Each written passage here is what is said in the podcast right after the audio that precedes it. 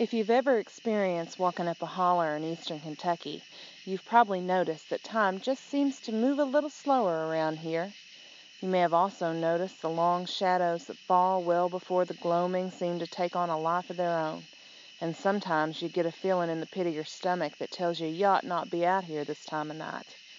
There are things lurking in the darkness that your granny warned you about. If you've never experienced this, then come along with us as we share with you the tales of those who have in our upcoming podcast, Haunted Hollers.